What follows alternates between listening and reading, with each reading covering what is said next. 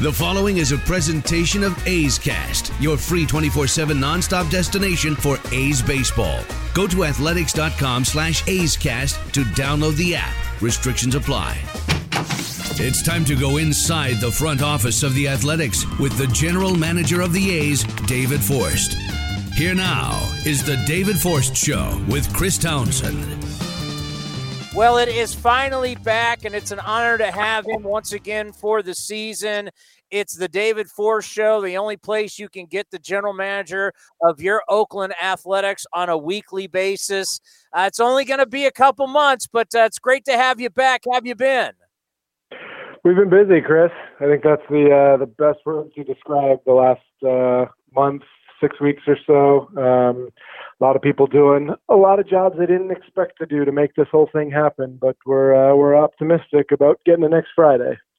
You know, I don't think a lot of people realize how long you've been here. I want to say this is your 21st year with the organization. And I mean, obviously, we've never seen anything like this. Just from a front office perspective, what has this been like for you guys? It's been really different than the previous 20 seasons, to say the least. Um, look, there's a, obviously a lot going on in the country and the world that are uh, that on a day-to-day basis feel more important than baseball. Um, but we have done a lot of work trying to put this thing together, and and I think a lot of us are doing jobs that we uh, we never expected to be doing, jobs that look a lot different from what we've done in the past. And I, you know, I think about our uh, head athletic trainer Nick Paparesta, David Rinetti in the stadium, Steve Vucinich in the clubhouse, all these guys doing things that uh, that I'm sure they never imagined themselves doing.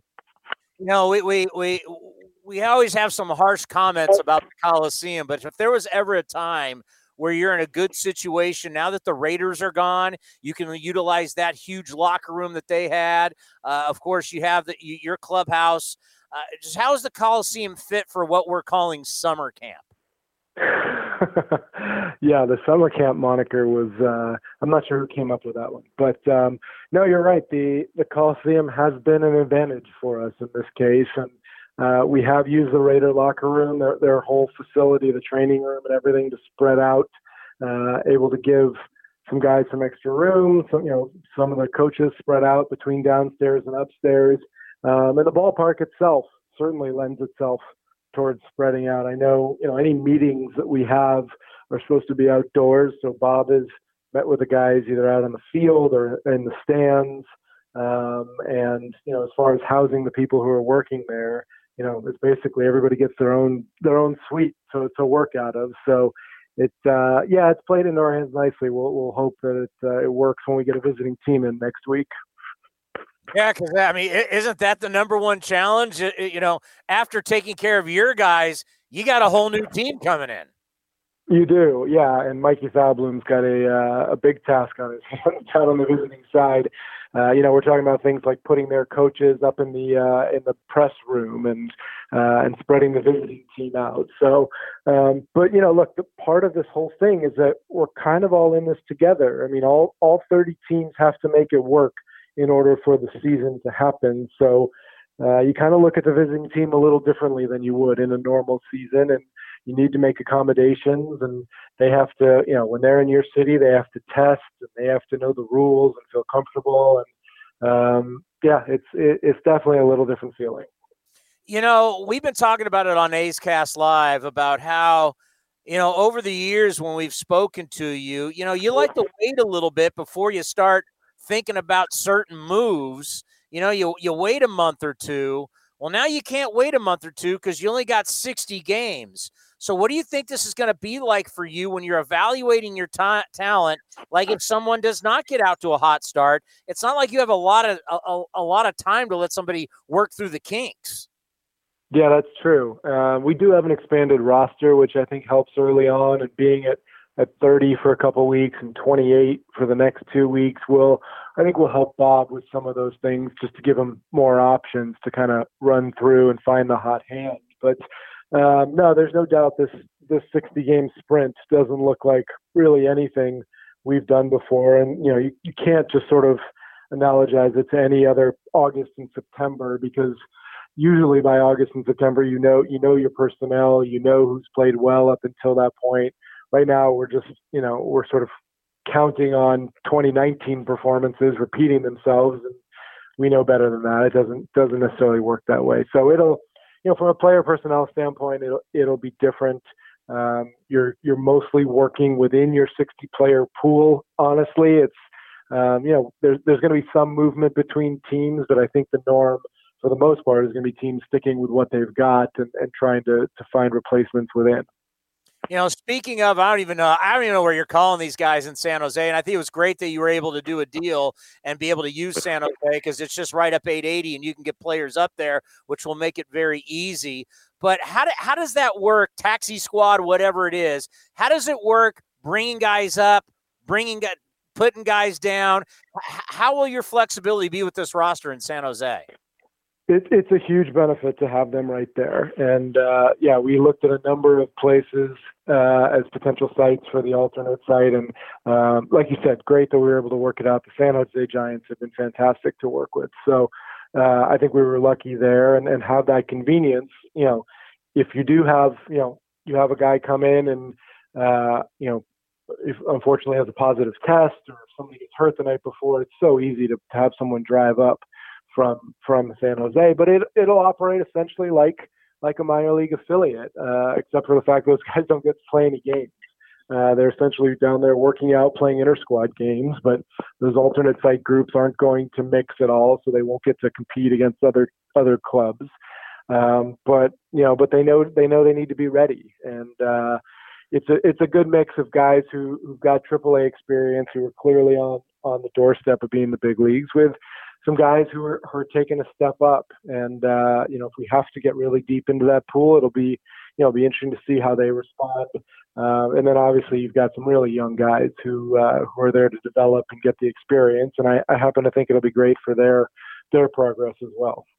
Yeah, you know, when we were down in Vegas, eh, you know, taking on the Indians, we know you're very happy with your depth that was supposed to be in Las Vegas with Fran Riordan as the manager. So, you know, there's guys ready to go if there are any problems with the big club. And I think it's very important, you know, like we talked to Tyler Soderstrom you know, to have your number one pick or your top prospects, you don't want them not to play for like 18 months. That's not good for their growth. I, I think it's great that you're able to bring some of your, your top guys and still allow them to progress as young men and as baseball players.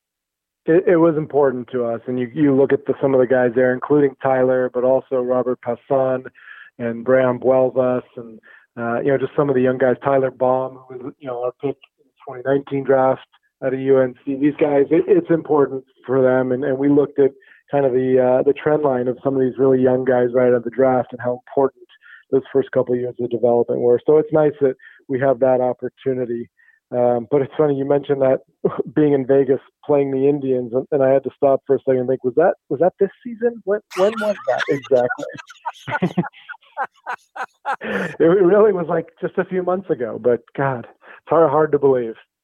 Yeah, we had Brian Kenny on earlier today from MLB Network and yesterday on MLB Now. They like they went back and went over the entire offseason because you like forget, like, my God, the winter meetings seems like so long ago, and Gerrit Cole and Rendon and all those signings. So yeah, it, it, it's pretty crazy. And also yesterday, Tyler Glasnow was on the mound down in Tampa. Of course, he tested positive for COVID 19, uh, already back on the mound. So we're seeing guys that that that get tested and they test positive, but a lot of them, because they're young and healthy, are asymptomatic. And I think about Jesus Luzardo. Uh, you know, how is he doing? When do you think we'll be able to see him on the mound?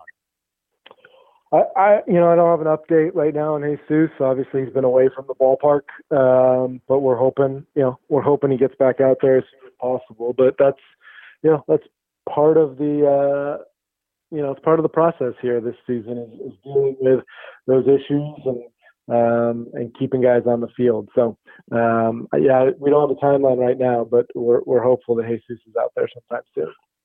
Do you think this is going to be per pitcher per game will be the most we've ever seen guys changing on the mound?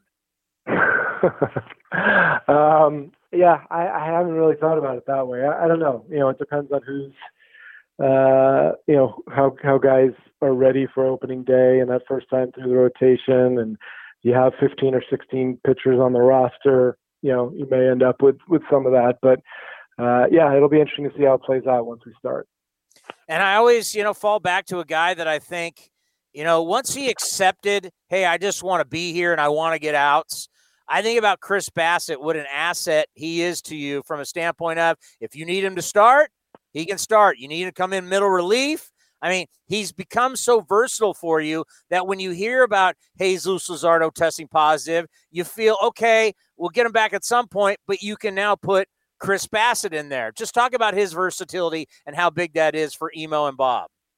For sure. And you and I talked about Chris a lot last season and, and what a great year he had. And it's it's critical to any pitching staff to have some flexibility like that. But Chris did a great job in every role last year. You know, right now he's you know, he's probably slotted in there as one of the five starters in those first five games. But, you know, you've got a, a staff right now full of guys, you know, Yusmeiro Petit is kind of the ultimate flexibility guy and, and since he's been here I, I think he's opened, he's come in in the third inning, he's set up, you know, UC's kind of that model guy that, that we look for that can do anything. And you've got, you know, JB Wendelken's pitched all over the place. Lou Trivino's moved back and forth.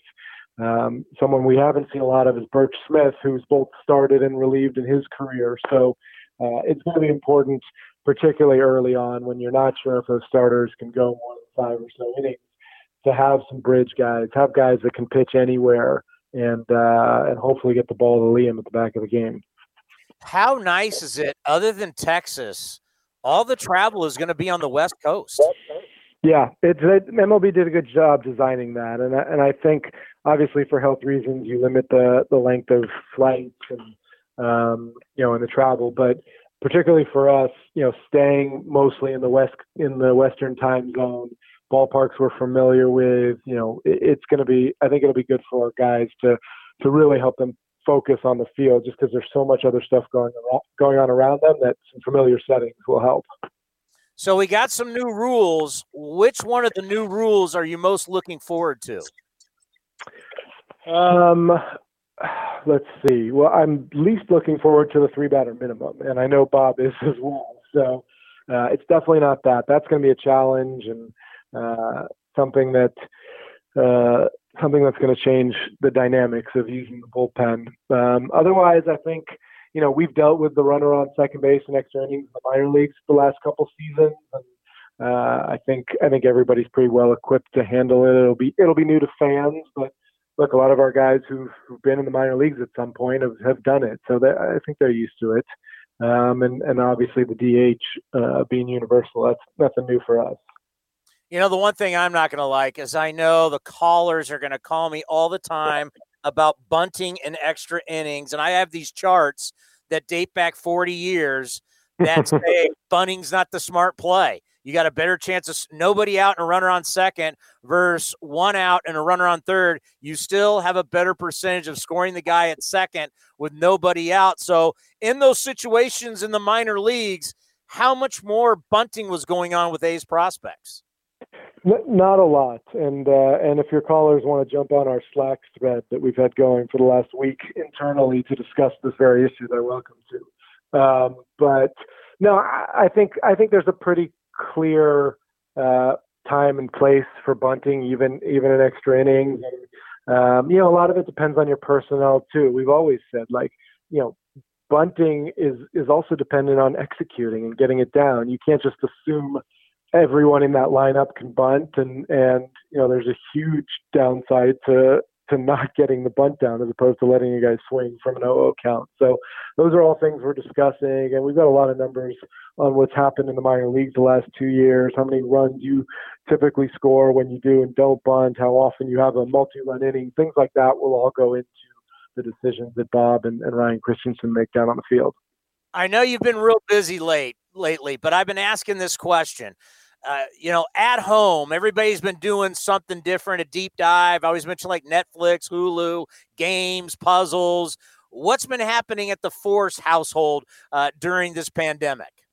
Well, there, there was a lot of first grade teaching going on. Uh, since that since that ended, there's been a lot of uh, ca- camp counselor being done. So, um, yeah, I wish I had time to binge more Netflix than I do, but um, but I've got a 10 year old and a seven year old at home that are are looking for me to print out their schedule every morning when they come down come downstairs. So camp counselor during the day and GM by night. That's kind of how it's been working.